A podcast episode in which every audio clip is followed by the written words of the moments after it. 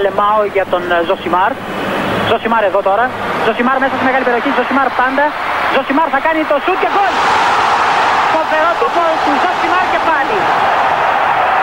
Ο Περέιρα Ζοσιμάρ, 24 χρόνων παίκτης της Μποταφόγκο. Να λοιπόν, ο Ζοσιμάρ, ο αποκαλούμενος μαύρος Ράμπο από τον πατέρα του, που ήθελε λέει να τον κάνει πυγμάχο και να πάρει τα πρωτεία του Κάσιους Κλέη. Τελικά ο ίδιος προτίμησε να γίνει ποδοσφαιριστής και πράγματι φαίνεται τελικά αυτός είχε το δίκιο. Το δίκιο λοιπόν με το μέρος του Ζοσιμάρ. Δεν το είχα σχεδιάσει να αργήσω τόσο να είναι τόσο μεγάλο το διάλειμμα των φετινών διακοπών του Ζοσιμάρ. Η αλήθεια είναι ότι την τελευταία εβδομάδα πριν βγω επιτέλους σε άδεια και πέσω στην πρώτη παραλία σαν το Μίστερ Μπούτια, έτσι έσκασα. Κυρία Τζούλια, οι κασέτες που με απειλούν κατευθείαν. Δηλαδή με το που πάτησα άμμο, γονάτισα William Dafoe στο, στο πλατούν με τα χέρια ψηλά πίσω. Την τελευταία εβδομάδα πριν συμβεί αυτό, ήταν να κάνω το τελευταίο πόντε πέμπτη πρωί έτοιμο. Έτοιμο και φωτογραφία υπήρχε. Αλλά εντάξει. Ματσακώνει στο Καραϊσκάκης. Τέσσερα. Αποκλεισμός. Από τον αποκλεισμό πάμε το πρωί στο στα σκηνιά ο Μαρτίνς. Λέω κάτσε, πού να κατέβω; Περίμενε να καθίσει σκόνη, να ξέρω τι θα πω. Ε, μπα φύγει προπονητής και εγώ να κάθομαι να συζητάω για τον Μαρτίνς. Μετά από λίγο μαθαίνω το όνομα ενός προπονητή που εκείνη τη στιγμή καταλαβαίνω ότι όχι μόνο τον κοιτάει ο Ολυμπιακός, αλλά είναι και ψηλά. Κάτσε, λέω, περίμενε να ασχοληθούμε με αυτό. Που, α, για πότε θα πάμε; Ε, βγαίνει ο Κορμπεράν, προχωράει, show must go on, ξανά show must go on, διαμαντόπουλος τέτοιο. Ε, πέρασε η Πέμπτη. Ε, τι θέλατε τώρα την Παρασκευή, τελευταία στιγμή; Δηλαδή, άνθρωπος είμαι κι εγώ, δεν είμαι η Πέτρα, που είχε κάποτε ένα άσμα τη δεκαετία του 90. Πώς τη λέγανε αυτή; Δεν μου έρχεται τώρα καθόλου. Καθόλου όμως. Το έχω στο μυαλό μου το, το όνομά της, αλλά δεν μου έρχεται. Άνθρωπος είμαι, δεν είμαι Πέτρα. Εντάξει, θα μου το πεις. Κάνεις search. Είσαι πολύ μεγάλος. Είσαι κορυφαίος. Είσαι κορυφαίος. Οπότε δεν έκανα επεισόδιο τότε. Εντάξει. Φεύγω, επιστρέφω. Πάλι τεχνικά προβλήματα είχαμε χθες. Που ήθελα να βγάλω ένα πότα. Απ' την άλλη έλεγα κάτσε ρε παιδί μου το βράδυ έχει ρεβάν, μην το βγάλεις από πριν και τέτοια. Ε, Κατερίνα Σνάιντερ. Έρικα Μπρόγερ μου έρχονταν. Κατερίνα Σνάιντερ τραγουδούσε. Το άνθρωπο είμαι, δεν είμαι πέτρα. Δεν κατάφερα να βγάλω πόντ πέμπτη, αλλά λέω μην αφήσω την εβδομάδα μην αφήσω την εβδομάδα, να δούμε τι θα γίνει στο Καραϊσκάκης, να δούμε αν θα αλλάξει κάτι, αν θα προσθέσουμε κάτι στην κουβέντα και εν πάση περιπτώσει here we are again. Να είμαστε πάλι μαζί. Που έλεγε και ο Τζον Παπαλούκας, δηλαδή ο Δημήτρης Πουλικάκος, στη Λούφα και παραλλαγή στην εκπομπή των Αγγλικών που παρουσίαζε. My name is John. Το όνομά μου είναι John. What is your name? Μπράβο. Στο διάστημα που έλειψα, ε, μου στέλνατε μηνύματα, πες για την Arsenal, όχι, πες για τη Liverpool, όχι, πες για τον Κασεμίρο, όχι, πες για αυτό. Παιδιά, έχουν συμβεί διάφορα. While you were sleeping, που λέει και με ταινία. Αλλά να σου πω κάτι, από το να κάνω, το σκέφτηκα να κάνω ένα recap και να πω: Ωραία, πάμε να δούμε τι έγινε όσο έλειπα. Αλλά τώρα να τα βάλουμε όλα αυτά μαζί, μπέρδεμα. Και στο φινάλε, ελάτε και στη θέση μου. Πρέπει να έχουμε θέματα. Άμα τα πω όλα μαζί, μετά την επόμενη εβδομάδα θα κάνω. Να είμαστε και λογικοί. Θα τα δούμε στην πορεία. Και την Arsenal και τη United και τον Καζεμίρο. Και το θυμάστε το, τότε που λέγανε και πού θα πάει ο Ρονάλντο. Τι σας είπα τότε; Να περιμένουμε και να ασχοληθούμε με το τι έγινε στη United. Μην πηγαίνουμε στο επόμενο βήμα συνέχεια. Τελικά που πήγε; Και όμως είμαι ακόμα εδώ. Και αυτό το καλοκαίρι. Κλείνει η παρένθεση. Θα τα δούμε στην πορεία. Πάμε να ξεκινήσουμε τη νέα σεζόν με Ολυμπιακό, με Κορμπεράν, να το πιάσουμε από εκεί που το αφήσαμε πριν πάμε για διακοπές. Ο Ολυμπιακός ολοκληρώνει τα ευρωπαϊκά προγραμματικά, τα ολοκλήρωσε χθες το βράδυ στο γήπεδο του. Δεν νίκησε. Το λέγαμε παλιά στο μπάσκετ. Γίναμε Κινέζοι, γιατί όταν τελείωναν τα παιχνίδια, η μία ομάδα έπαιρνε το ροζ αγώνα, το πρώτο στο. Πώς το λένε αυτό που βάζανε από κάτω, το καρμπόν. Μπράβο. Το ροζ το έπαιρνε ο νικητής. Το κίτρινο το τελευταίο το έπαιρνε ο χαμένος. Και μας έλεγε προπονητής γίναμε Κινέζοι. Έχουμε τέσσερα συνεχόμενα τέτοια. Ναι, ο Ολυμπιακός δεν έχει ροζ ακόμα. Εντάξει. Ε, αποκλείστηκε με τεσσάρα από το Champions League. Μπήκε στο Europa, στο οποίο προκρίθηκε μετά από δύο ε, ισοπαλίες στα πέναλτι στα playoffs, στα οποία χθες πάλι μετά από δύο ισοπαλίες, πάλι στα πέναλτι, κατάφερε είχε σίγουρη την παρουσία του στους ομίλους, αυτό που δεν ήξερε σε ποια διοργάνωση θα ήταν, κατάφερε να πάει στο Europa. Νίκη ακόμα δεν έχει στη διαδικασία αυτή. Νίκη έχει μόνο στην πρεμιέρα του ελληνικού πρωταθλήματος. Ο Ολυμπιακός τώρα είναι σαν μια σειρά, σαν το σεσουάρια δολοφόνους, μια τέτοια σειρά, μια τέτοια παράσταση, να έχει αποφασίσει ότι θα αλλάξει όλο της το cast και η ομάδα το ξέρει και το cast το ξέρει και ο προπονητής το ξέρει ότι οι αλλαγές θα είναι σαρωτικές, αλλά παρόλα αυτά εξακολουθεί να παίζει με τους προηγούμενους. Αυτή είναι και η ιστορία του φετινού του προγραμματικού του στην πραγματικότητα. Δηλαδή, μια ομάδα που πέρυσι τα είπαμε και τα συζητήσαμε με όλους τους πιθανούς τρόπους ότι είχε τεράστια πτώση σε σχέση με την εικόνα που είχε τις δύο προηγούμενες σεζόν. Τεράστια πτώση, η οποία από τη μία δεν του κόστησε την απώλεια του πρωταθλήματος γιατί φρόντισαν Πάο και ΑΕΚ να χειροτερέψουν και εκείνοι, να μην εκμεταλλευτούν δηλαδή το γεγονός ότι ο Ολυμπιακός κατέβασε τον πύχη αρκετά πιο κάτω από εκεί που βρισκόταν τις προηγούμενες δύο σεζόν. Από την άλλη, βέβαια, ήταν φανερό στο γήπεδο. Δηλαδή, κάποια στιγμή δεν ήταν θέμα ότι α, τι λένε οι αριθμοί και τα λέει ο Κέσσαρη με την όπτα και εκείνο και τα άλλο. Φαινόταν. Φαινόταν. Ο Ολυμπιακός πήρε μετά το τέλος αυτή τη σεζόν την απόφαση να πάει όπως έχει. Και η αλήθεια είναι ότι μπορεί η απόφαση να μην του βγήκε. Γιατί το μεγάλο στόχο του καλοκαιρινό τον έχασε. Δηλαδή την προσπάθεια να, να τροπώσει στους ομίλους του Champions League. Μπορεί ο προπονητής να έχασε τη θέση του, άρα εκ του αποτελέσματος αυτό το πράγμα δεν βγήκε σε καμία των περιπτώσεων. Από την άλλη, και τι άλλο θα μπορούσε να κάνει. Θέλω να πω ότι καταλαβαίνω ότι στον Ολυμπιακό έβλεπαν ότι αυτή η ομάδα έχει κάνει τον κύκλο της. Έβλεπαν ότι μάλλον έχει κάνει και προπονητής στον κύκλο του. Έβλεπαν ότι αυτή η ομάδα για να ξανασηκωθεί δεν μπορεί να ξανασηκωθεί με ακριβώς τους ίδιους ποδοσφαιριστές. Τελείωσε το συγκεκριμένο έργο. Τα κόψαμε τα εισιτήρια, ό,τι έγινε, έγινε. Ωραία. Προλαβαίνεις να φτιάξεις κάτι καινούριο για να μπεις στα προγραμματικά; Όχι. Γιατί δεν θέλεις μία-δύο προσταφαίρεσει. Θέλεις περισσότερες. Ξέρεις ότι τα μπορώ είναι κάτω, αλλά απ' την άλλη και τι να κάνεις. Δεν το λέω να το δικαιολογήσω. Δεν ξέρω, αν έχετε διαφορετική αίσθηση, ξέρω εγώ, στείλτε ένα μήνυμα, ας πούμε. Όχι ηχητικά, ε.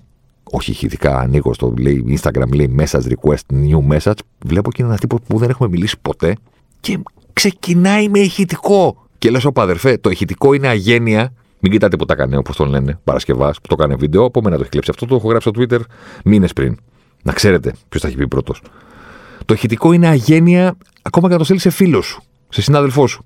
Δεν σέβεσαι το χρόνο του. Τον έχεις γραμμένο και του το λες εκείνη τη στιγμή με το ηχητικό και στέλνει σε άγνωστο που δεν γνωριζόμαστε που είναι ηχητικό. Κλείνει η παρένθεση. Δεν το λέω για να δικαιολογήσω τον Ολυμπιακό. Το λέω γιατί καταλαβαίνω ότι είπανε ναι, ναι, ναι, ναι, πρόβλημα αυτό, πρόβλημα εκείνο, δεν τρέχουμε, δεν κάνουμε, τα κλεψίματα είναι λιγότερα από ποτέ, η επίθεσή μας δεν σκοράρει, πήραμε πρωτάθλημα με στιμένες φάσεις, λες και είμαστε μικρομεσαία ομάδα, βάλαμε τόσα γκολ από κόρνερ, τόσα από φάουλ, ένα από απευθείας εκτέλεση φάουλ, βάλαμε και με πλάγιο out στα Γιάννενα, στα playoffs, το συμπληρώσαμε, το καρέ, δεν βλεπόμαστε, αλλά δεν έχουμε και πολλές άλλες επιλογές. Θα κάνουμε μία-δύο προσθήκες. Λέγε με Ζιγκερνάγκελ, λέγε με Βρυσάλκο λίγο στην αρχή να μπουν στην ομάδα, να μείνει και ο ίδιος προπονητής που ξέρει εμάς, ξέρει τους παίχτε, ξέρει το έργο, να προχωρήσουν παρακάτω. Καλά. Βρήκανε τείχο, φάγανε τεσάρα. Γεια σου κύριε Μαρτίνς. Και αυτό και από την αρχή. Το αυτό και από την αρχή τώρα ξεκινάει στον Ολυμπιακό. Όχι επειδή τώρα ήρθε ο Κουρμπεράν, αλλά γιατί τώρα ο Ολυμπιακός θα κοιτάξει μέχρι τις 15 Σεπτεμβρίου. Μας αρέσουν τόσο πολύ μεταγραφές σε αυτή τη χώρα, που αποφασίσαμε ότι θέλουμε 15 μέρες ακόμα. Δεν έχω καταλάβει γιατί. Αν εσείς ξέρετε, να μου το πείτε. Θα μου πεις από σένα, περιμένουμε να ακούσουμε. Και θα σας πω, κάναμε λάθη πρώτος εγώ. Δεν έχω καταλάβει, να, δεν έχω καταφέρει να πάρω μια απάντηση στο γιατί ρε παιδιά φέτος κάναμε μεταγραφές μέχρι 15 Σεπτεμβρίου. Πιανού απόφαση ήταν, ποιος το ζήτησε. Και για ποιο λόγο, ποια είναι η αιτιολόγηση πίσω από αυτό. Το ανακοίνωσε κάποια στιγμή η ΕΠΟ την Άνοιξη. Δεν το πήραμε χαμπάρι γιατί τρέχαμε. Γιατί η ΕΠΟ πρέπει να το ανακοινώσει ότι παρατείνεται. Προφανώς το ζήτησε η Super League. Το γιατί δεν έχω πιάσει. Η απάντηση που δίνουν ότι ψοφάμε για μεταγραφές, που πεθαίνουμε. Οπότε είπαμε 15 μέρες ακόμα. Πώς λέει έξτρα απόλαυση στο παγωτό, ε, που λέει 30% περισσότερο προϊόν. Μπράβο. Αυτό. Από τώρα λοιπόν μέχρι τις 15 Σεπτεμβρίου, ο Ολυμπιακός ξεκινάει να φτιάξει την κεντρική ομάδα. Αυτή είναι η ιστορία. Και ο Έρμος, ο Κορμπεράν, τώρα πρέπει να φτιάξει ένα αεροπλάνο εν πτήση. Δηλαδή πετάει το αεροπλάνο και του λένε λοιπόν τώρα θα αλλάξουμε φτερά. Θα κατέβουμε δηλαδή για να τα αλλάξουμε τα φτερά. Όχι, όσο πετάει. Όσο πετάει, έχουμε φοβερό σύστημα. θα έρθουν άλλα αεροπλάνα από δίπλα και θα αλλάξουμε τα φτερά. Αυτό θα κάνει ο Ολυμπιακός. Θα πρέπει να παίζει. Θα πρέπει να μαθαίνει τα νέα πράγματα που προσπαθεί ο νέος του προπονητής να βάλει στους παίκτες. Οι παίκτες βέβαια θα φύγουν. Μετά θα έρθουν κάποιον άλλοι και ο Ολυμπιακός θα πρέπει να κερδίζει κιόλας στην Ελλάδα. Γιατί όπως ξέρετε, αν δεν έχει νικήσει, είναι είδηση. Με όποιον και να παίζει σε οποιαδήποτε έδρα. Κόλπα ζώρικα που κάνουν στι Ινδίε. Αυτό είναι. Αυτή είναι η πραγματικότητα που έχει μπροστά του ο Ισπανός προπονητής. Αυτή είναι η πραγματικότητα που έχουν μπροστά τους οι φίλοι του Ολυμπιακού. Αλλαγές σε άμυνα, κέντρο, επίθεση, άκρα, χαμός, νέοι παίκτε. 26 Παρασκευή είναι σήμερα. Δύο εβδομάδες και παραπάνω. Και η ομάδα θα παίζει και ο προπονητής θα δείχνει και αλλαγές. Φύγε εσύ, έλαση. Φύγε εσύ, έλαση. 15 Σεπτεμβρίου θα τα ξαναπούμε, μάλλον, μπορεί σε πόντ, μπορεί όχι. Θα καθίσει σκόνη και θα πούμε ωραία. Τώρα έχουμε τον Ολυμπιακό της σεζόν 2002-2023. Αυτή είναι η πραγματικότητα που καλείται να διαχειριστεί ο νέος προπονητής. Και τι γίνεται και σαν με τον ε, Κορμπεράν, παιδιά, δεν είμαι από αυτούς που βιάζονται. Δεν την μπορώ τη βιασύνη αυτή. Πες μας για τον τάδε παίχτη. Έκανε δεν λέει. Τι θα γράψουμε για τον τάδε παίχτη. Κάτσε τώρα τον είδαμε. Αλλά στους ποδοσφαιριστές υπάρχει ο τρόπος να βρεις πράγματα να πεις ακόμα και από το πρώτο τους παιχνίδι. Πρέπει να είσαι σοβαρός, κατά τη γνώμη μου. Δηλαδή να μην πεις, λοιπόν, ακούστε να σας πω γιατί εγώ κατάλαβα τα πάντα για αυτόν τον ποδοσφαιριστή σε 90 λεπτά ή σε 60 που έπαιξε. Πρέπει να είσαι λίγο κρατημένος, αλλά κάποια πράγματα μπορεί να πεις. Γιατί, γιατί στο φινάλε, ξέρεις, η, η ταχύτητα, ας πούμε, ενός ποδοσφαιριστή, ε, είναι εκεί. Δηλαδή, αν είναι γρήγορος, θα φανεί, ξέρω εγώ. Ή μάλλον δεν μπορεί να φανεί γρήγορος στα πρώτα 90 λεπτά και μετά να μην ξανατρέξει. Αν τρέξει στα πρώτα 90 λεπτά, σημαίνει ότι είναι γρήγορος. Ο προπονητής θέλεις καιρό, νομίζω εγώ. Ή τουλάχιστον έτσι το βλέπω. Γιατί, γιατί είναι πολλά τα πράγματα που μπορεί να αλλάξει κατά τη διάρκεια. Είναι πολλές επιτυχίες της δουλειάς του για να πεις ότι τον είδα από τα τρία παιχνίδια και κατάλαβα. Κάτσε, περίμενε. Περίμενε να δεις πώς θα διαχειριστεί διπλά παιχνίδια, πώς θα διαχειριστεί κρίσεις, πώς θα διαχειριστεί στραβά αποτελέσματα μέσα στον αγώνα. Έχουμε πολλά να δούμε για να πεις ότι τον κατάλαβα, τον ξέρω αυτό το προπονητή. Πόσο μάλλον τώρα όταν έχει έρθει, χωρίς να έχει κάνει ο ίδιος το μεγαλύτερο διάστημα της προετοιμασίας, έχει μπει σε μια ομάδα που κάνει ακρεφνή πρωταθλητισμό σε όλα τα επίπεδα, έπρεπε να πάρει προκρίσεις, έπρεπε να μάθει το ρόστερ του, άσχετα αν ο Ισπανός ξεκίνησε να μελετάει τον Ολυμπιακό και το ρόστερ του και το πώς έπαιζε πέρυσι, πολύ πριν αναλάβει τους Ερυθρόλευκους. Να τα λέμε αυτά. Δεν ήταν ένας τύπος ο οποίος έμαθε ότι μπορεί να γίνει προπονητής του Ολυμπιακού την επομένη του αποκλεισμού του Ολυμπιακού από τον πρώτο προγραμματικό που έδωσε στο Champions Δεν έγινε έτσι. Πολύ καιρό πριν. Αρκετό καιρό πριν ήταν σε συζητήσεις και σε διαδικασίες. Και επειδή είναι, καταλαβαίνω δουλευταράς και επαγγελματίας ο συγκεκριμένος, δεν είπε Α, με θέλετε, ναι, εντάξει, εγώ κάνω διακοπές τώρα. Άμα τελικά ρε παιδί μου ψηθείτε, πάρτε ένα τηλέφωνο, αν δεν το σηκώσω θα πάρω πίσω αμέσως. Μπορεί να έχω κάνει μια βουτιά. Δεν ήταν έτσι. Ήταν το ότι εγώ δουλεύω και μελετάω και ετοιμάζομαι γιατί τη θέλω αυτή τη δουλειά και γιατί καταλαβαίνω ότι δεν είναι και εξαιρετικά απίθανο να την πάρω μέσα σε αυτό το καλοκαίρι. Τον ήξερε ο, Ολυμπιακό, ο Κορμπέραν τον Ολυμπιακό πριν τον αναλάβει. Βέβαια τώρα τα μαθαίνει από πρώτο χέρι. Αλλά εγώ εξακολουθώ να λέω ότι όταν έχει αναλάβει σε αυτό το χρονικό διάστημα, με αυτές τις υποχρεώσεις να πάρει προκρίσεις και με ένα ρόστερ τόσο μεγάλο, τόσοι πολλοί ποδοσφαιριστές, που πρέπει να ρωτήσει για όλους. Αυτός τι γίνεται, τον έχουμε, αυτός γιατί δεν παίζει. Που ρώτησε π.χ. για το φορτούνι. Ότι παιδιά αυτός τι, τι γίνεται εδώ; Και διαβάσατε τις τελευταίες μέρες ότι το κλίμα έχει αλλάξει. Υπάρχουν συζητήσεις από εβδομάδα, μάλλον ενεργοποίηση, ξανά στις προπονήσεις της πρώτης ομάδας. Ε, όλες αυτές οι εξελίξεις ξεκίνησαν από μια απλή ερώτηση. Αυτός πρέπει να το εξηγήσουν τώρα. Όχι για το φορτούνι συγκεκριμένα, για όλους. Αυτός φεύγει, αυτός θα πάει δανεικό, αυτόν έχουμε προτάσεις. Ε, Χαμός. Συν το ποιοι θα έρθουν. Σε όλα αυτά τώρα να πεις, κοίταξε να δεις το ποδόσφαιρο του Κορμπεράν είναι αυτό, ή κατάλαβα εγώ τον είδα στα παιχνίδια ότι αυτά θέλει να δείξει, ε, ξέρω εγώ. Μάλλον θες να πουλήσεις περιεχόμενο.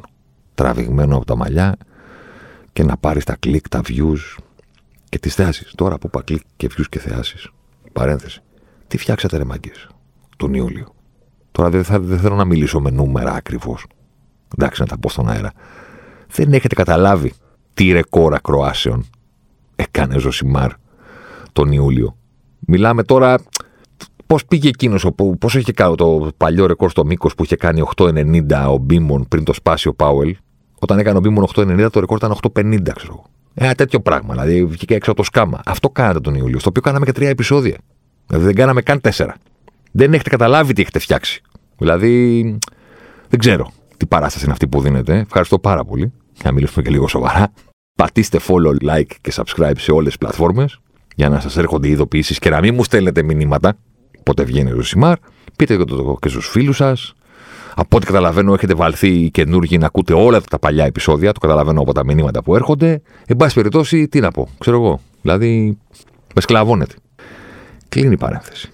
Ένας τρόπος να μιλήσεις για ένα νέο προπονητή είναι λίγο να κοιτάξεις και να ψαχτείς από την προηγούμενη ή τις προηγούμενες δουλειές του. Και στην πραγματικότητα, πέρα από ένα recap του τι έκανε ο Ολυμπιακός το καλοκαίρι και το τι επίκειται να κάνει από εδώ και πέρα, ο λόγος που μαζευτήκαμε σήμερα εδώ δίπλα στη φωτιά για να συζητήσουμε είναι αυτό.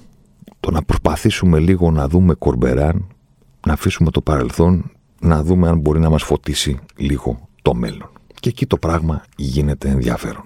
Γιατί γίνεται ενδιαφέρον; Στην πραγματικότητα Κορμπεράν που ξεκίνησε εκεί στη Αλήτη Χάρκα τέτοια μετά καρτοπεράσματα από την Κύπρο, μικρό και άρχισε να ανεβαίνει η καριέρα του όταν πήγε στη Λίτς δίπλα στον Μπιέλσα στη Λίτση, την οποία κατάφερε να έχει ένα διπλό ρόλο και να είναι ο τύπος ο οποίος είναι μάνατζερ της ομάδας Under 21, είναι ο προπονητής δηλαδή των μικρών και ταυτόχρονα είναι στο τεχνικό επιτελείο του Μπιέλσα στην πρώτη ομάδα. Αναλαμβάνει τις προπονήσεις, technical coach κτλ. κτλ, κτλ. Στην Αγγλία τα επιτελεία είναι τόσο μεγάλα που δεν την κάνει ακριβώς ο προπονητής ο πρώτος την προπόνηση. Την επιβλέπει, μιλάει στους παίχτε όταν εκείνος το κρίνει απαραίτητο, αλλά την προπόνηση τη ετάρουν και τη, τη διεξάγουν οι βοηθοί.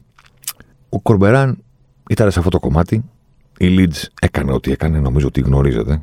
Έχασε την άνοδο τότε με τη Derby County, πότε ήταν στα playoff. Την πήρε την επόμενη χρονιά, ανέβηκε με τον Bielsa, έκανε την ιστορική επιστροφή. Ε, κάποια στιγμή ήρθε και το πλήρωμα του χρόνου και έφυγε ο Ισπανός, ο οποίος όμως την αποστολή του την έφερε εις πέρας στο ακέραιο. Εκεί κάπου φτιάχνεται η καριέρα του Κορμπεράν διότι η παρουσία του δίπλα στον Μπιέλσα το βότσαλο στη λίμνη που ήταν ο Μπιέλσα μια τέτοια προσωπικότητα με τέτοιο ποδόσφαιρο και τέτοια φιλοσοφία και τέτοια συμπεριφορά να μπαίνει στη λίμνη της Championship και όλοι να πέφτουν πάνω του και να ασχολούνται με τον Μπιέλσα γιατί ήταν το καινούριο πράγμα το οποίο δεν περίμενες ποτέ να δεις σε αυτό το πρωτάθλημα που έχει κλασικά εκεί, ξέρετε.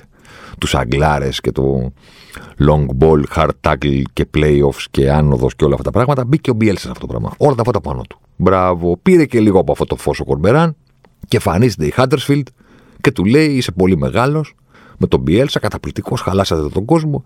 Έλα εδώ και πάρε την ευκαιρία να κάνεις το ίδιο. Ω πρώτος πλέον. Να ξεκινήσεις μια καριέρα ως πρώτος σε αυτό το δύσκολο πρωτάθλημα το οποίο το έζησες από μέσα στη Leeds, γίνε τώρα πρώτος, πάρε τη Huddersfield, δείξε μας κάτι. Την πρώτη χρονιά η Huddersfield τερματίζει 20. Θα μου πείτε δηλαδή έπεσε. Όχι, η ομάδα της Championship είναι 24. Δεν τελειώνει το πρωτάθλημα αυτό. Οι αγωνιστικές είναι 46 πριν έρθουν μετά τα playoff της ανόδου. Βγαίνει 20. 12 νίκες, 13 ισοπαλίες, 21 ήττες. Τέρματα 50-71. Στους 49 βαθμούς τερμάτισε η Χάντερσφιλτ. Του Κορμπεράν με 43 έπεσε η Βίκομ. Ε, εκεί το σώσαμε. Εκεί σώθηκε η κατηγορία. Την επόμενη χρονιά, δηλαδή αυτή που ολοκληρώθηκε, την άνοιξη το καλοκαίρι, η Χάντερσφιλτ κάνει μια τεράστια άνοδο και μπαίνει στα playoff εκεί που τελικά την έχασε την άνοδο στον τελικό από την Nottingham Forest όπως γνωρίζετε. Μάτς και διαδικασία που κατά την ταπεινή μου απόψη το έλεγα και την ημέρα που έβγαλα το όνομα του Κορμπεράν στον αέρα, έπαιξε και μεγάλο ρόλο στο να είναι στους υποψηφίους για να αναλάβει το Ολυμπιακό και τελικά να πάρει τη δουλειά. Διότι ε, τον είδαν τώρα τι ένα και ένα κάνουν δύο. Τον έβρεπαν όλη τη χρονιά πώς από 20 πήγαινε να βγάλει τη Huddersfield στην Premier League. Τον είχαν αντίπαλο στα play-off, τον έζησαν από πάρα πολύ κοντά. Λογικό είναι κάπου εκεί να τους μπήκε η ιδέα, ρε εσύ, αυτός είναι καλός. Μήπως όταν θα έρθει η ώρα να δούμε τι θα γίνει στον Ολυμπιακό, να τον έχουμε στα υπόψη. Και όχι μόνο τον είχαν στα υπόψη, αλλά τον είχαν και ψηλά και τελικά ο Κορμπεράν την πήρε τη δουλειά. Από την 20η θέση λοιπόν, μία ανάσα από το να γίνει προπονητής Premier League. Από το να δει την ομάδα του να κερδίζει το χρυσό εισιτήριο της ανόδου από την Championship στο Broadway του ποδοσφαίρου. Άρα τι μας λες, μας λες ότι τη μία χρονιά πήγε άσχημα και την άλλη πήγε συγκλονιστικά καλά. Δεν λέω ακριβώς αυτό. Λέω ότι κάθισα και έψαξα ή έκατσα και σκέφτηκα που λέγε εκεί η Έλληνα Παπαρίζου όταν τραγουδούσε ακόμα στο Αντίκ. Έτσι ξεκινούσε το Die For You. Έκατσα και σκέφτηκα. Μπράβο. Έκανα μια μικρή μελέτη. Έθελα και κάτι mail στους φίλους μου στα κεντρικά της όπτα που λέει ο Βλαχόπουλος. Και τους λέω ρε παιδιά, έχω βρει αυτά τα στοιχεία. Μπορείτε να μου βοηθήσετε και με την προηγούμενη σεζόν να βρω κάποια άλλα, γιατί θέλω να δω τι συμβαίνει με Κορμπεράν. Αυτό που συμβαίνει είναι το εξής.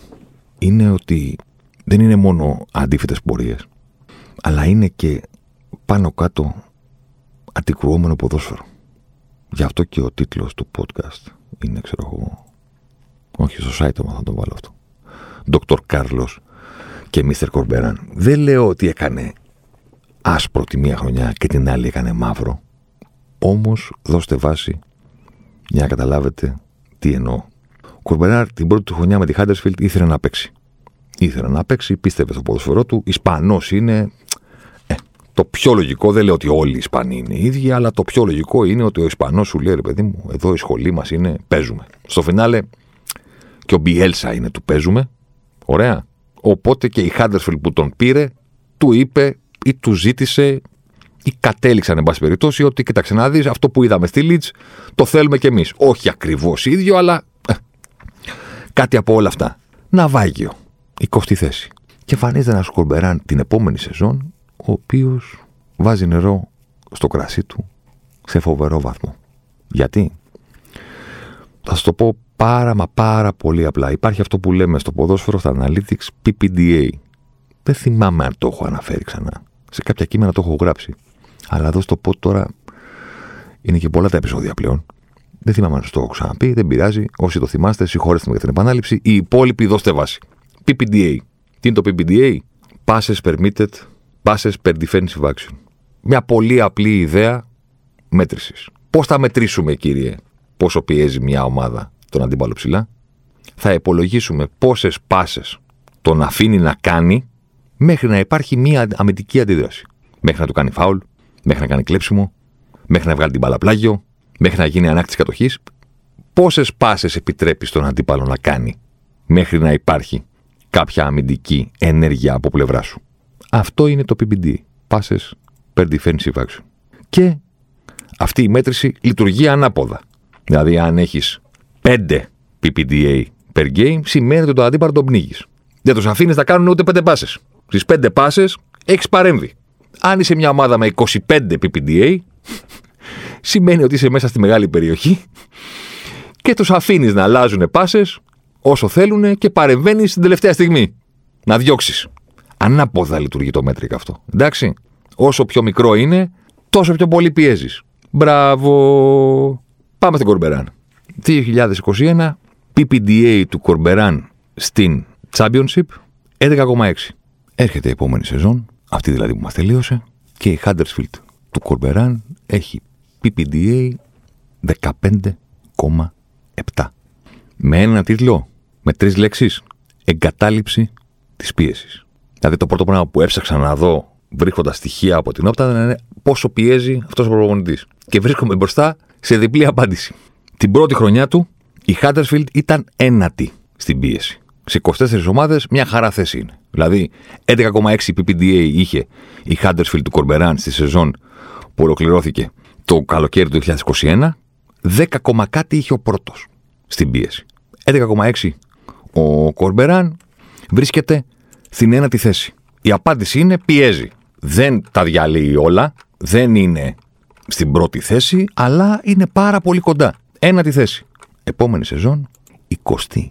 Μόνο τέσσερις ομάδες πίεσαν λιγότερο από την περσινή Huddersfield του Κορμπεράν.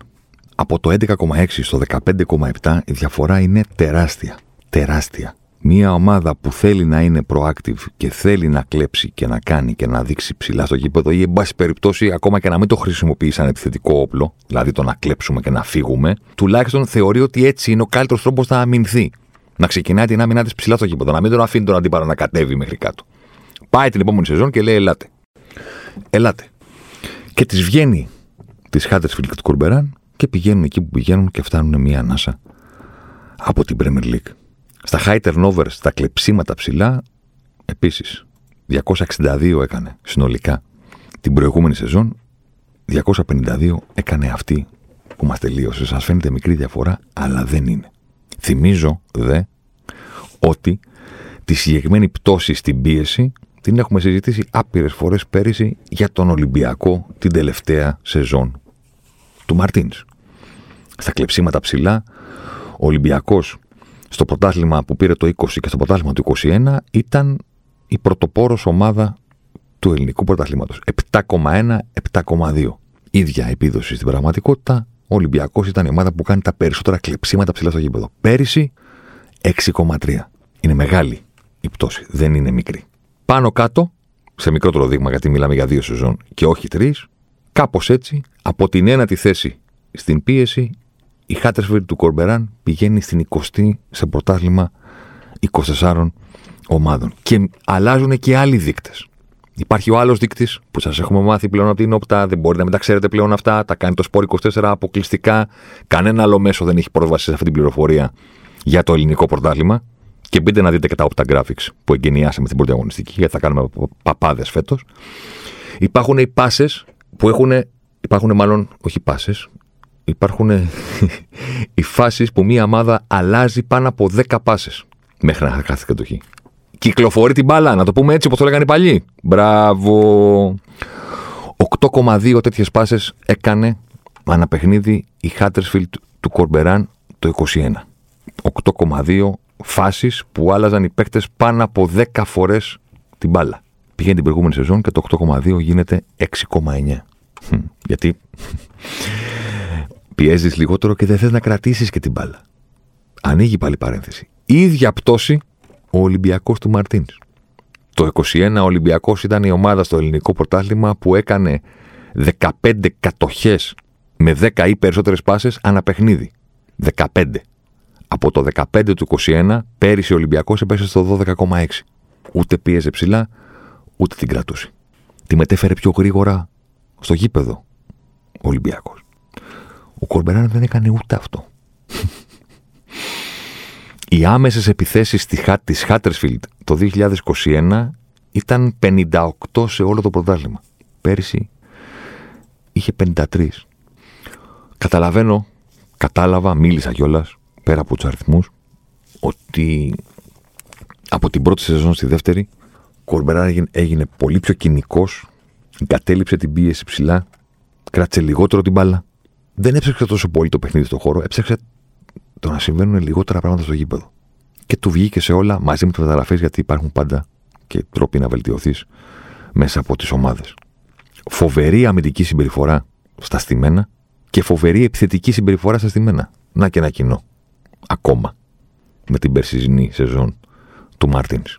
Στην πρώτη χρονιά στη Χάντερφιλντ ο Κορμπεράν από τα στημένα είχε μία απειλή που του έδινε τη 19η θέση στις 24 ομάδες.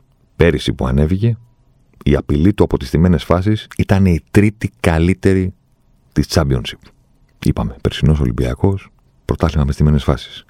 Όχι ακριβώς, αλλά πάρα πολύ κοντά. Από τη 19η θέση της απειλής από στιμένε φάσεις να ανέβει στην τρίτη. Τεράστιο όπλο για την περσινή Χάντερσβιλ. Γιατί κάποιος αναρωτιέται, ωραία, πιέζανε λιγότερο, κρατούσαν την μπάλα λιγότερο, δεν τη μετέφεραν πολύ στην επίθεση, γκολ πώς βάζανε. Μεγάλη απειλή από τις τιμένες φάσεις. Στην άλλη πλευρά του γηπέδου, απειλή που δέχονταν οι Χάντερσφιλτ από τις τιμένε φάσεις. Πάμε, πάμε. Στη 18η θέση. η οποία είναι αρνητική όπως καταλαβαίνετε, γιατί μιλάμε για τις φάσεις που δέχεσαι, ήταν η Χάντερσφιλτ την πρώτη χρονιά. Και πηγαίνει πέρυσι και βελτιώνει την αμυντική του λειτουργία στα στημένα τόσο πολύ που παίρνει την πέμπτη θέση. Δηλαδή στις στιμένε φάσεις η Χάτερσφιλτ του Κορμπεράν τη σεζόν που μας τελείωσε, στην επίθεση ήταν η τρίτη πιο απειλητική ομάδα και στην άμυνα είχε την πέμπτη καλύτερη επίδοση. Πράγματα βέβαια που έκανε στη δεύτερη σεζόν του. Γιατί το σημειώνω, γιατί καταλαβαίνω ότι θα υπάρχουν κάποιοι που ακούν το podcast και θα λένε πω, πω, πω, πω. Στα στημένα θα δούμε παιδιά αυτά θέλουν χρόνο.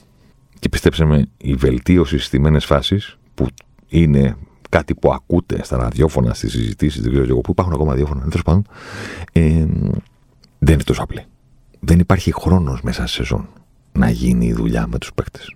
Οι παίκτες δε μισούν την προπόνηση στις ζητημένε φάσεις. Τη μισούν. Δηλαδή, πώς το έλεγε, πάρε ένα σφυρί και χτύπαμε καλύτερα. Από το να με βάλεις να κάνω προπόνηση στις στιμένε φάσεις. Βαριούνται, κρυώνουν, το σώμα τους εννοώ, γιατί μένουν στατικοί και τους εξηγεί ο άλλος μισή ώρα κτλ. Δεν, δεν, δεν τους αρέσει αυτή η προπόνηση. Τους αρέσει να έχουν την μπάλα, γρήγορες ασκήσεις, με ένταση, ε, με ένα αντικείμενο. Όταν τους βάζεις στατικούς στην περιοχή, είτε να μάθουν να μείνονται στα στημένα, είτε να μάθουν να επιτίθονται, δεν έχουν χειρότερο. Δηλαδή, έβλεπα που το είχα δει αυτό που εξηγούσε κάποιος ότι όλη η δουλειά που κάνει ένα προπονητικό team που θέλει να βελτιώσει πράγματα στις θυμμένε φάσεις είναι πρώτα να βρει τι πρέπει να πει στους παίχτε, το οποίο δεν είναι καθόλου απλό, που είναι το πρόβλημα ή πού μπορούμε να αποκτήσουμε ένα αβαντάζ. Άσε το σκάουτινγκ του αντιπάλου, τώρα μιλάμε ώρες δουλειάς. Όταν το βρουν, μετά λέει εξοδεύουμε τεράστιο κόπο στο να βρούμε τον πιο γρήγορο τρόπο να το δείξουμε στους παίχτε. Γιατί η... ο προπονητής και αυτός που καθορίζει την προπόνηση θα μας δώσει 5 με 15 λεπτά στο τέλος της προπόνησης. Δεν έχουμε παραπάνω χρόνο. Και, και λες, ωραία. Ξοδέψαμε ώρες ολόκληρες πάνω από μία αθώνη υπολογιστή για να βρούμε το πρόβλημα ή για να βρούμε τι πρέπει να κάνουμε στο επόμενο παιχνίδι ή για να βρούμε ξέρω, κάτι άλλο, κάτι καινούριο. Πώς θα το, το δείξουμε αυτό το ρημάδι σε 5-10 λεπτά που μας δίνουν στο τέλο τη προπόνηση. Ποιος είναι ο πιο γρήγορος αποτελεσματικός τρόπος; Γιατί μετά από τα 5 λεπτά τους χάσαμε τους ποδοσφαιριστές. Βαριούνται. Το λέω για να μην περιμένετε θαύματα από τη μία μέρα στην άλλη. Η βελτίωση, η ταυτόχρονη βελτίωση της Χάντερσφιλ του Κορμπεράν στο πώ αμήνεται στα στημένα και στο πώς επιτίθεται στα στημένα ήρθε τη δεύτερη σεζόν. Υπάρχουν και τα χτυπήματα των παιχτών, υπάρχει και το ύψος, υπάρχουν πολλά πράγματα, αλλά υπάρχει και η δουλειά. Και η δουλειά θέλει χρόνο. Οπότε λοιπόν, όταν σε ρωτάνε τι θα κάνει ο εσύ που ξέρεις ή εσύ που ρώτησες τι θα κάνει ο Ισπανός στον Ολυμπιακό, η σοβαρή απάντηση είναι δεν ξέρω. Όχι γιατί δεν μπορώ να προβλέψω το μέλλον, που ισχύει. Δεν ξέρω γιατί δεν έχω κάποιο δείγμα από την τελευταία δουλειά. Έχω δείγμα ότι έκανε το Α, έχω δείγμα ότι έκανε και το Β. Δεν έχω δείγμα δόγματος, για να χρησιμοποιήσουμε δύο ίδιες λέξεις στη σειρά, δύο παρόμοιες λέξεις στη σειρά. Δεν υπάρχει κάποιο δόγμα που να προκύπτει ότι, Α, κοίταξε να δεις, εγώ είμαι ο Κορμπεράν και παίζω έτσι δεν υπάρχει μανιέρα προπονητική. Υπάρχει ένας νέος φιλόδοξος άνθρωπος που προφανώς υπάρχει ένα ποδόσφαιρο στο οποίο πιστεύει, προφανώς υπάρχουν αρχές, αλλά βλέπεις τις δύο αυτές σεζόν και καταλαβαίνεις ότι υπάρχει και προσαρμογή. Δεν υπάρχει δογματισμός. Δεν θέλω να πω ότι ο Κορμπεράν είναι από τα μαγαζιά που μισώ που έχουν και πίτσες και σουβλάκια και μπέργκερ και μαγειρευτά. Γιατί υπάρχουν κάτι τέτοια μαγαζιά που ανοίγεις το κατάλογο και λες πάμε να φύγουμε. Μα δεν το δοκιμάσατε, δεν χρειάζεται να δοκιμάσω. Δεν μπορεί να είσαι καλός όλα αυτά. Ποιος νομίζει ότι είσαι; Άνοιξε ένα μαγάζι και πες μου, εδώ έχουμε πίτσα. Και δύο μακαρονάδες. Τέλος. Μην μου πεις έχουμε πίτσα, αλλά έχουμε και φοβερό μπέργκερ. Αποκλείεται να είναι φοβερό. Δεν λέω ότι ο Κορμπεράν είναι τέτοιος. Γιατί τέτοιοι προπονητές δεν υπάρχουν και αν υπάρχουν είναι και ψηλοαπαταιώνε. αν θέλετε την άποψή μου, όσοι απαταιωνίστηκαν και αυτά τα μαγαζιά. Ο προπονητής κάτι πρέπει να του αρέσει περισσότερο. Σε κάτι πρέπει να έχει ειδικευτεί. Κάποια πρέπει να είναι η φιλοσοφία του, κάποια πρέπει να είναι το όνειρό του στο φινάλε, ρε παιδί μου. Ότι έγινα προπονητής για να βλέπω τις ομάδες μου να παίζουν έτσι. Όλοι το έχουν αυτό. Μετά προσαρμόζονται στην σκληρή πραγματικότητα. Ότι πρέπει να πάρουν αποτελέσματα, ότι αλλιώς θα χάσουν τη δουλειά τους. Βάζουν ένα νερό στο κρασί τους. Προσαρμόζονται στο υλικό τους. Συμβαίνουν όλα αυτά. Αλλά μία βασική, ένα βασικό όραμα υπάρχει. Θα το δούμε. Κατανοώ, ποντάρω το ότι το όραμα του Κορμπεράν είναι το να είναι proactive. Το να είναι το αφεντικό. Το να είναι αυτός που πιέζει ψηλά. Το να είναι αυτός που ελέγχει τα πράγματα στο παιχνίδι. Και έλεγχος στο ποδόσφαιρο γίνεται με πολλούς τρόπους. Γίνεται με το να έχεις την κατοχή, γίνεται και με το να ελέγχεις τους χώρους που παίζεται το παιχνίδι χωρίς να έχεις την μπάλα. Αλλά καταλαβαίνω ότι μιλάμε για έναν άνθρωπο ο οποίος θέλει να είναι proactive. Ποντάρω σε αυτό. Το τι θα κάνει στον Ολυμπιακό, παιδιά, να περιμένουμε. Στο φινάλε έχουμε πίσω μας τετραετία Μαρτίνς. Πώς την ξεκίνησε ο Ολυμπιακός του Μαρτίνς εκείνη την τετραετία, με τι ποδόσφαιρο θέλω να πω, και πώς τελικά κατέληξε. Θα το πιστεύατε ποτέ στη μέση αυτής της διαδρομής, αν σας έλεγε κάποιος ότι θα δείτε τον Ολυμπιακό του Μαρτίνς να παίζει ένα ολόκληρο πρωτάθλημα, όχι ένα-δύο μάτς, ένα ολόκληρο πρωτάθλημα να το παίζει ε, να μην γίνει τίποτα στο κήπεδο; Στη μένα δεν παράγουμε, δεν κάνουμε, δεν τρέχουμε, δεν θα το περιμένατε ποτέ; Κι όμως έγινε. Και δεν έγινε σε ένα μάτς, οι δύο. Γιατί εκεί λες, εντάξει, μπορεί να συντρέχουν ειδικοί λόγοι. Έγινε. Το έχουμε πίσω μας. Δεν είναι ανάγκη να πάμε στη Χάντερφιλτ Κορμπεράν για να βρούμε ένα προπονητή που άλλα έκανε την πρώτη χρονιά και άλλα έκανε τη δεύτερη. Έχουμε τον Μαρτίν. Για άλλους λόγους βέβαια, τους οποίους γνωρίζουμε από κοντά και τα έχουμε παρακολουθήσει. Σε κάθε περίπτωση όμως συνέβη. Εγώ ποντάρω ότι ο νέος προπονητής του Ολυμπιακού θέλει να παίξει. Επίσης όμως βάζω στο τραπέζι το γεγονός ότι έχω μπροστά μου αδειάσεις στοιχεία ότι άλλα πράγματα έκανε την πρώτη χρονιά στη Χάτερφιλτ και άλλα έκανε την δεύτερη. Προσαρμόστηκε, άλλαξε, έμαθε. Δεν έχω τόσο μεγάλη γνώση για το τι έγινε εκεί, ώστε να σας πω τι είναι, τι είναι από όλα αυτά. Κάτι από όλα αυτά είναι. Σε κάθε περίπτωση το αποτέλεσμα ήταν ότι από την ένατη θέση της πίεσης πήγε στην 20 στο ποτάλιμο. Σταμάτησε να το κάνει. Δεν είπε εγώ αυτό θα κάνω. Είπε ωραία, πάμε να κάνουμε κάτι άλλο. Να βρούμε άλλους τρόπους. Προσαρμοστικότητα βλέπω.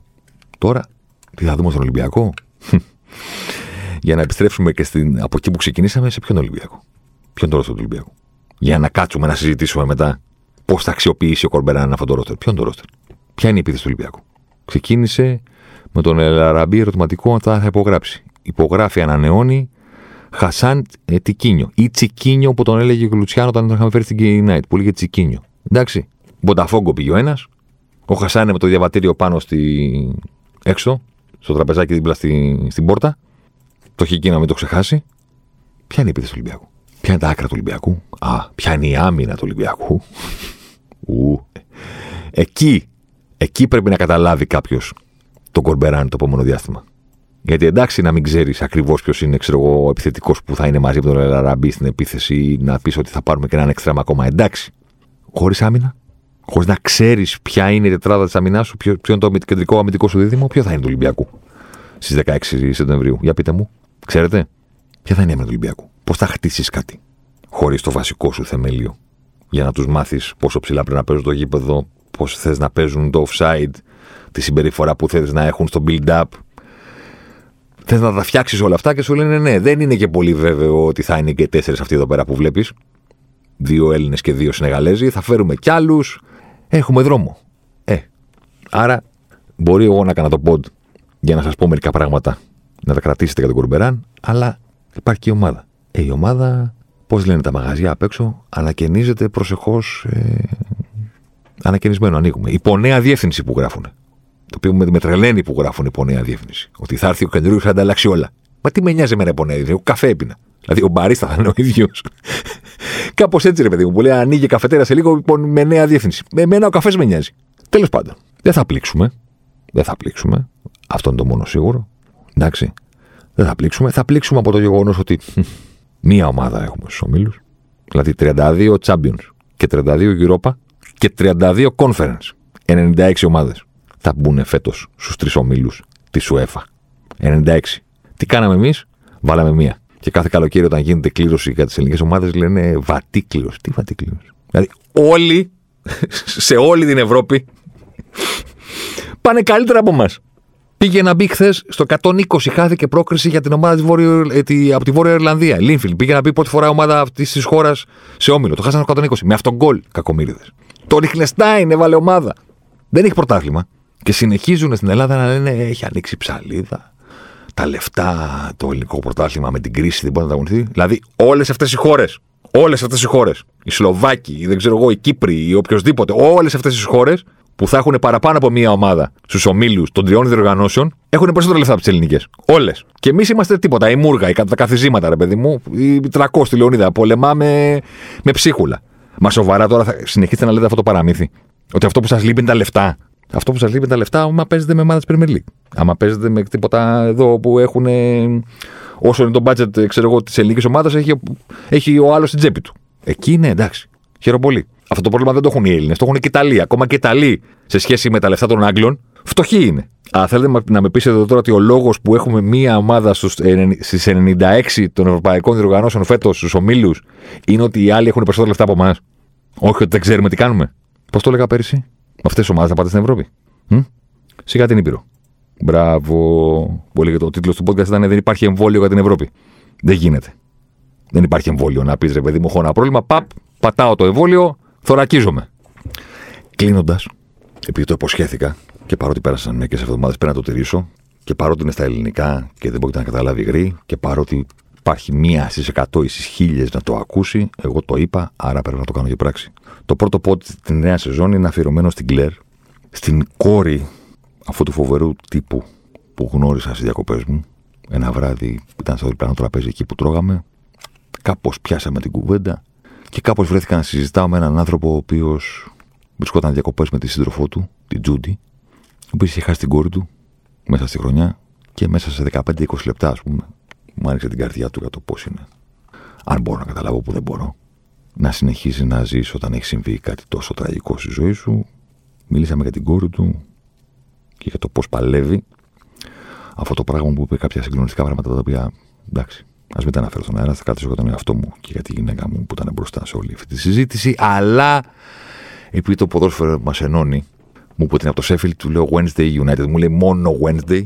Οπότε ξαφνικά πηγαίνουμε από τη μαυρίλα του να συζητάμε το γεγονός ότι έχει χάσει την κόρη του που ήταν ο πιο αγαπημένος του άνθρωπος στη ζωή, το να συζητάμε για τη Sheffield Wednesday και τη Sheffield United, να μου λέει ότι ήταν στο Hillsborough, σε εκείνο τον ημιτελικό που έγινε στο Sheffield ανάμεσα στη Liverpool και στη Νότιχαμ, να συζητάμε για την Premier League, να συζητάμε για το πώς η πρώτη ομάδα ποδοσφαίρου όλων των εποχών ήταν στη Sheffield, πώς θα φτιαχτεί μουσείο ποδοσφαίρου στο Σέφιλτ και θα ανέβει επιτέλους η περιοχή ξανά και τα λοιπά και πώς υπάρχει μόνο Wednesday και δεν υπάρχει United.